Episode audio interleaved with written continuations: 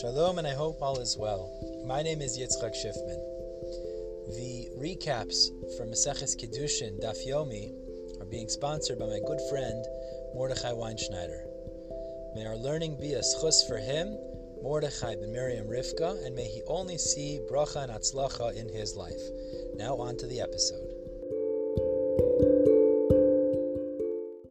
Today's Daf Maseches Kiddushin is Daf Lamed Dalid, we're going to have two sections in today's daf, really tying into the same topic of mitzvah saseh shazman grama, women are potter, shaleh azman grama, women are chayava. So we're beginning the very bottom of Lam Gimel Amud Beis. The Gemara tells us that there's a brisa that tells us what are the mitzvahs saseh shazman grama, uh, sukkah, lulav, shofar, and tzitzis, and tefillin.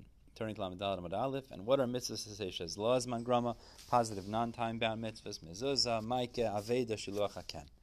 Asks the Gemara, is it true that this is a general rule, but we have exceptions to this because matzah, simcha, and hakel are time-bound mitzvahs, positive mitzvahs, and women are chayiv. And furthermore, Talmud Torah, Periyah, and Pidyon Aben are non-time-bound positive mitzvahs, and women are putter. So as the Gemara says, you see clearly the Mishnah's rule is not steadfast. Rabbi Yochanan answers, they're not all inclusive. Even when a Mishnah says the word chutz, it says some sort of a rule besides for, it does not mean to necessarily say everything is included in this. And in a Chanami, women are chayiv in matzah and pater in Talmud Torah for that matter, because our Mishnah's rule is not steadfast. Moving on to the next section, the Gemara now wants to know what is the source for these two rules. So let's go to, for the, to the first one first. How do we know positive time-bound mitzvahs, women are exempt?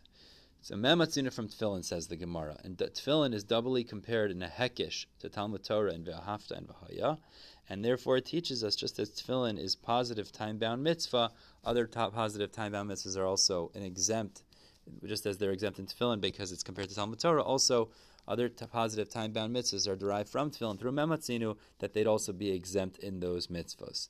The Gemara explains that although there is a special exclusion to exclude women from the mitzvah of sukkah, there's a necessity for that, turning to Lamadad Beis, as well as re'iyah. And Simcha, the Gemara tells us, you can't learn from because Simcha isn't her mitzvah.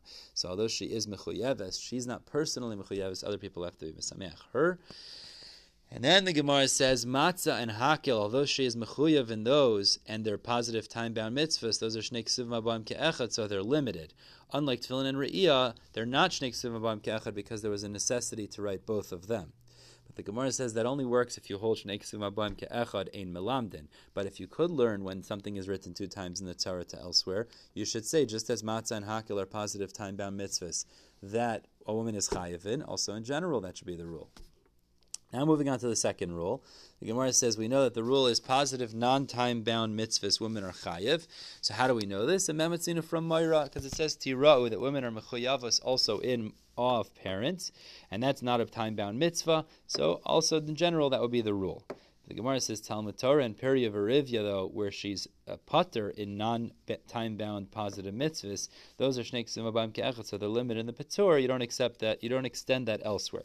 Turn to Lamed Hamid Aleph. According to Rabbi Yochanan ben Broka, actually women are mechuyev in Pru So according to him, you'd say that the shnei simabam ke'echet is between Talmud Torah and Pidyon Aben, as opposed to Periya Varivya and Moira. They're both necessary, and that's why they were both written. But you could still learn from uh, Moira that women are chayiv in mitzvah saseh in mitzvah grama.